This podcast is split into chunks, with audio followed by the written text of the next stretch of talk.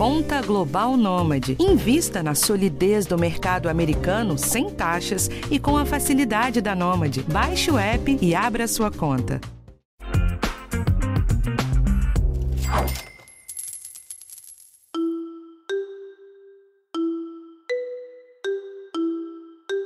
Em 2024, o dólar voltou a ensaiar uma subida. Lá nos Estados Unidos, o Banco Central ainda está com dúvidas sobre o momento de baixar os juros.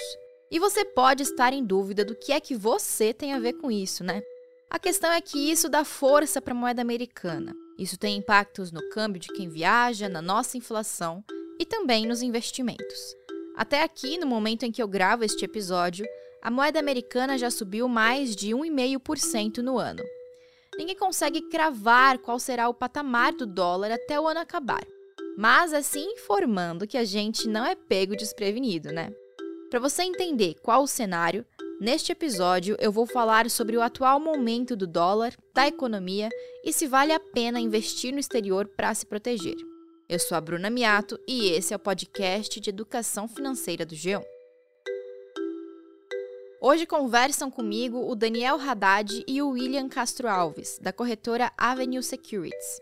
O Daniel é chefe de investimentos e o Will atua como estrategista-chefe. Para começar, eu quero pedir que vocês tracem um panorama sobre qual é o atual cenário econômico e cambial que vivemos por aqui. Quais são as expectativas para o dólar em 2024? Olhando a conjuntura agora em janeiro de 2024, né, o que, que a gente tem? No cenário americano, é um cenário de cortes de juros ou de diminuição de juros depois de uma política monetária muito agressiva, de aumentos de juros muito fortes para controlar a inflação, a gente começa 2024 com uma perspectiva de que os juros vão acabar 2024 num patamar mais baixo do que estão aqui nos Estados Unidos. Isso tende a ter um impacto na moeda, né? ou seja, num dólar mais fraco no mundo como um todo também. Olhando para dentro do Brasil, a gente teve uma balança comercial que foi muito forte no ano passado, em 2023, e que se imagina que ela possa continuar também forte em 2024, muito puxado pelo setor agropecuário, que vem se beneficiando de diversos investimentos em tecnologia, em eficiência, em ganhos de eficiência e melhora que foram feitos ao longo dos últimos anos vem dando efeito, não é à toa que a gente é muito forte no agro, a gente exporta muita commodity, entra dólar e isso, consequentemente, pressiona a moeda. E a gente sabe, Will, que taxa de câmbio tende a ser sempre muito imprevisível, até porque o mundo é assim, né? Basta uma fala mal interpretada de alguma autoridade para os mercados virarem um rebuliço. Mesmo assim, você já tem mapeado algum risco para a nossa moeda? Algo que possa valorizar demais o dólar? A gente tem um El Ninho aí que pode atrapalhar um pouco uh, essa visão positiva em relação ao, ao, agro e à entrada de dólares por conta do agro. Por outro lado, a gente tem o Brasil emergindo como uma potência produtora de petróleo, né? o pré-sal se tornando uma realidade não só para a Petrobras, mas para outras empresas privadas. O Brasil produzindo mais petróleo, vendendo mais petróleo, entram dólares no país. Então, quando você, você junta tudo isso, né, o, as expectativas que se tem atualmente para a moeda é de que a gente veja um dólar contra o real relativamente flat, né? Na mesma posição, você olha lá o boletim Fox, ele fala mais ou menos 4,95 né, de expectativa para câmbio. Exatamente por conta dessa conjunção de fatores conjunturais, que, conforme eu falei, podem mudar né, do dia para a noite, mas que hoje apontam para um cenário relativamente estável ou de tranquilidade para a moeda. Agora, quando a gente olha para o espectro mais longo, né, a gente dá um zoom out, acho que a Haddad pode comentar melhor, é que essa aparente tranquilidade do dólar não é o, o mais normal, né? E você, Daniel, também acha que o dólar deve se manter mais estável ao longo do ano? Acho que a pergunta importante aqui, e aí a gente divide essa resposta em duas, né? Dólar no curto prazo, dólar no longo prazo. E eu diria que é muito difícil prever o dólar no curto prazo, porque você repara aí que o Will levantou uns cinco fatores, mas tem uma série de outros fatores que não dependem só do Brasil, que influencia também a moeda, o dólar frente ao real, né?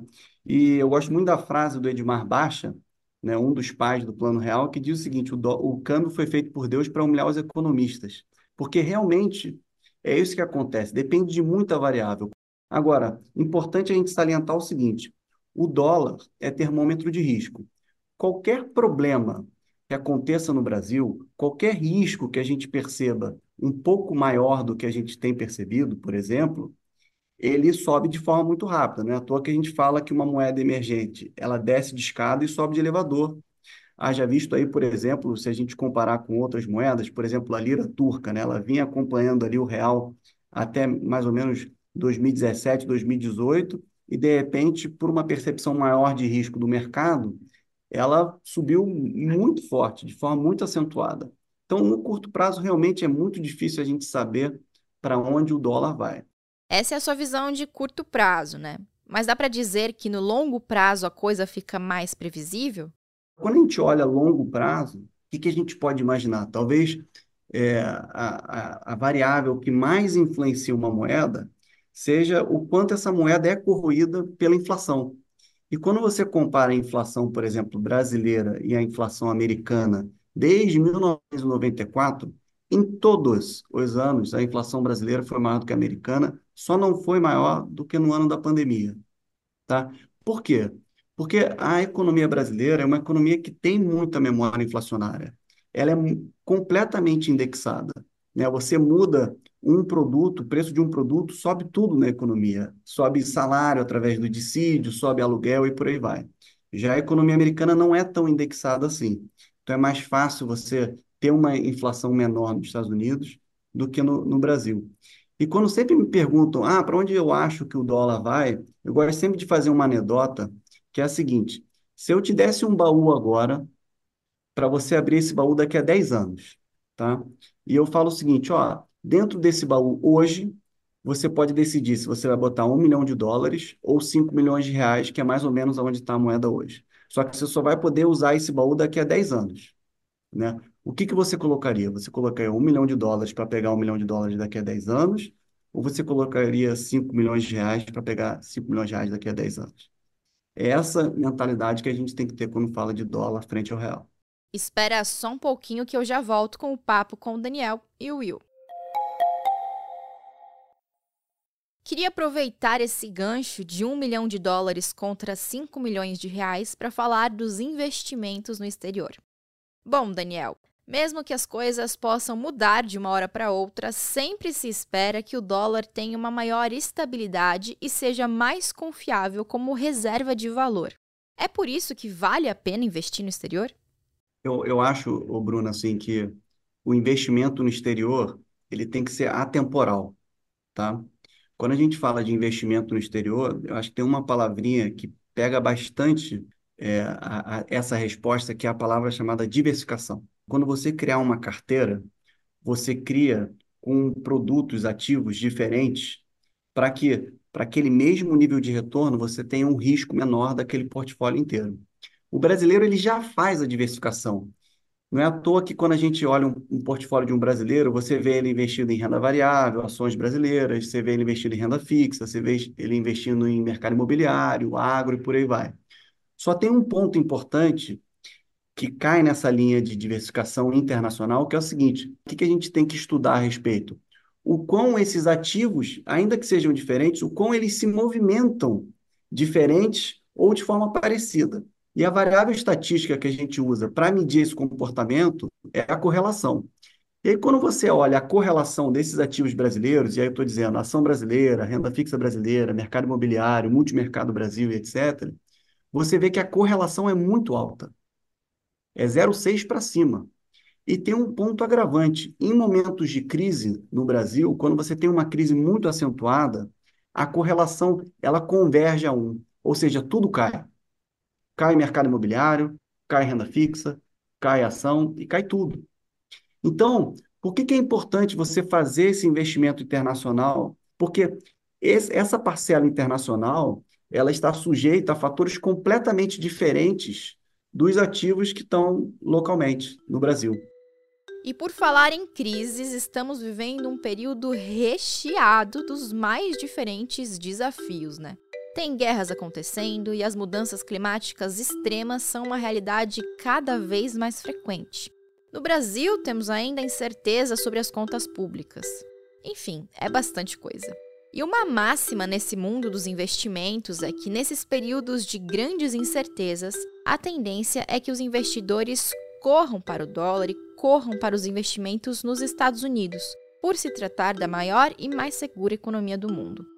Mas os Estados Unidos também têm os seus próprios desafios, né, Will? Os últimos anos foram marcados por uma inflação persistente e a batalha do Banco Central americano em conter os aumentos de preços. Quais as perspectivas agora? Continua sendo considerado um destino mais seguro para o dinheiro? Bruno, você, comentou diversos fatores que assustam, né?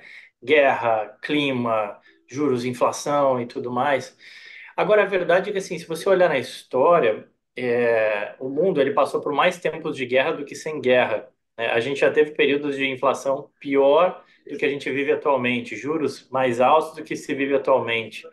Aqui nos Estados Unidos, hoje você tem praticamente o que a gente chama de pleno emprego, você não tem desemprego. Né? A taxa de desemprego é muito baixa, é, os salários vieram crescendo. Então, assim, por que eu estou falando isso? É para relativizar um pouco esses riscos e esses receios. Né?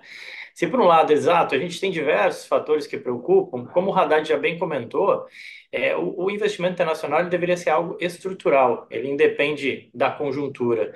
E mesmo olhando a conjuntura, né, assim, ela pode parecer é, perigosa por um lado, mas por outro lado, você as perspectivas para a economia americana são ainda de um crescimento em 2024, um pouco menor do que foi 2023, é o crescimento desacelerando um pouco, mas ainda assim crescimento econômico taxa de juros podendo ceder com a inflação cedendo também.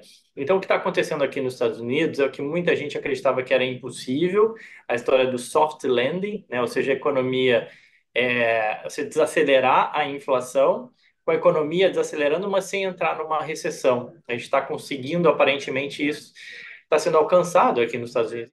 Então, se a economia ainda está trabalhando bem, significa que tem boas oportunidades, é isso? E aí, nesse cenário, você tem empresas que estão crescendo. Né? Se a economia americana está crescendo, tem empresas que estão crescendo. E olha que interessante, né? O que, que é a maior vanguarda hoje em termos de desenvolvimento para o mundo, aquilo que se espera de uma grande revolução? A inteligência artificial. Tal, muita gente fala e compara com aquilo que foi a internet nos anos 2000, a inteligência artificial acontecendo agora quais são as principais empresas que eh, oferecem né, alternativas para os investidores surfarem isso? São as empresas americanas. É, no universo da biotecnologia, algo que também vem desenvolvendo cada vez mais, quais são as empresas que permitem o investidor surfar isso? As empresas americanas. No, e cada vez a nossa vida se tornando mais online, é importante que a gente tenha segurança nesse universo online. Quais são as empresas que participam disso? As empresas americanas mais uma vez. Então, assim, para surfar todas essas esses novos vetores de uma nova economia extremamente pulsante que faz parte da nossa vida, da vida do brasileiro, o cara tem que acessar o mercado americano. Então, assim, eu diria que mesmo conjunturalmente, 2024, você tem um universo muito grande de alternativas de investimento aqui nos Estados Unidos, de diversificar é, setores que o Brasil não consegue, ou que o Brasil não consegue investir né, no Brasil, Apesar desse pioneirismo americano que acaba gerando oportunidades, não dá para esquecer que a renda fixa dos Estados Unidos também tem atraído atenção por conta das taxas de juros altas, né? Estamos falando aqui em janeiro de 2024. Atualmente, os juros lá estão entre 5,25% e 5,5% ao ano. E os rendimentos dos títulos públicos do país que são as dívidas do governo, assim como temos o Tesouro Nacional no Brasil, chegaram nos maiores níveis em décadas no ano passado. Qual é a sua visão sobre isso, Daniel? É curioso dizer que os Estados Unidos virou o país da renda fixa, né? Porque a gente via uh, os juros nos Estados Unidos é, em patamares assim completamente muito baixos e a gente vê agora em patamares que a gente não via há décadas. Obviamente a taxa de juros está caindo, o que torna a dizer que pode ser que seja uma boa oportunidade, e aí depende do, do risco, é, depende de, do perfil da pessoa, mas pode ser que seja uma excelente oportunidade para alguém investir, por exemplo, num título de renda fixa nos Estados Unidos que paga de 4% a 7%, a depender do risco que você está querendo tomar. Então, diversificação é importante, eu acho que é um momento muito importante que a gente está vendo no Brasil, essa diversificação acontecer. E ainda falando sobre a renda fixa, eu acho importante de pontuar que a renda fixa aqui no Brasil também está com rendimentos altos por conta da nossa taxa de juros, a Selic, que hoje é de 11,75% ao ano.